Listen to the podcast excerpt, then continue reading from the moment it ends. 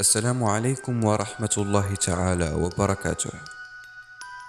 جيفري دامر واحد من أبشع السفاحين الذين عرفهم تاريخ الولايات المتحدة الأمريكية في عالم الجريمة، حيث كان يلتهم لحوم ضحاياه بعد قتلهم.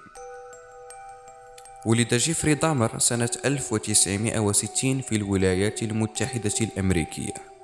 وعاش مع جدته بسبب انفصال والديه. ولكنها طردته من منزلها بسبب سلوكه الشاذ بعدما حاول ممارسة الشذوذ مع دمية. فانتقل للعيش بمفرده وعمل في مصنع شوكولاتة. بدأ دامر مسيرته الإجرامية عندما كان يستقطب المراهقين والشباب في الملاهي الليلية. فكان يغريهم بالمال أو شراء الكحول.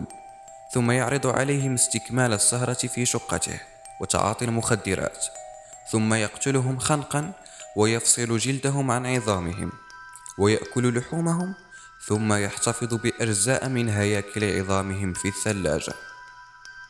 ارتكب السفاح دامر أولى جرائمه في عام 1978 حيث استدرج شابا لتناول الخمور داخل شقته.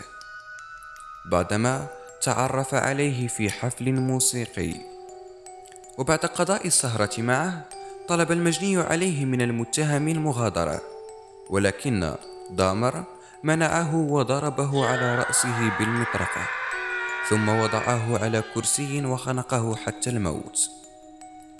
عقب قتله وبعد ذلك قطع جثته بالمنشار الكهربائي إلى أجزاء لدفنها في فناء منزله. ولكنه قام بوضعها في حمض كيميائي حتى يذيب لحم ضحيته.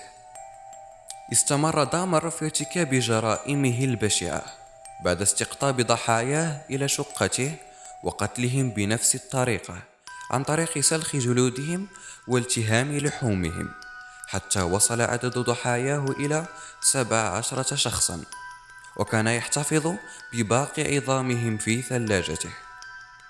تم كشف أمر السفاح عن طريق نجاح أحد ضحاياه في الهروب منه قبل قتله حيث طلب دامر من ضحيته أن يأكل قبله ولكن الشاب أخبر السفاح أنه سيذهب إلى الحمام وتمكن من الهرب ثم استوقف سيارة شرطة في الطريق وأخبرهم عن تعرضه لمحاولة قتل داخل شقة جيفري دامر.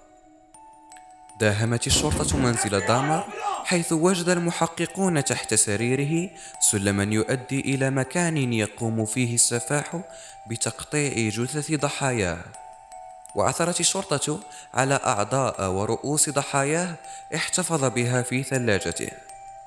تم القبض على جيفري دامر وتم إيداعه في السجن. وفي عام 1994 وجد مقتولا وملقا على الأرض بسبب تعرضه للضرب في رأسه. كانت هذه قصة السفاح جيفري دامر. لا تنسوا مشاركتها مع أصدقائكم ولا تنسوا كذلك متابعتنا من أجل المزيد. في أمان الله.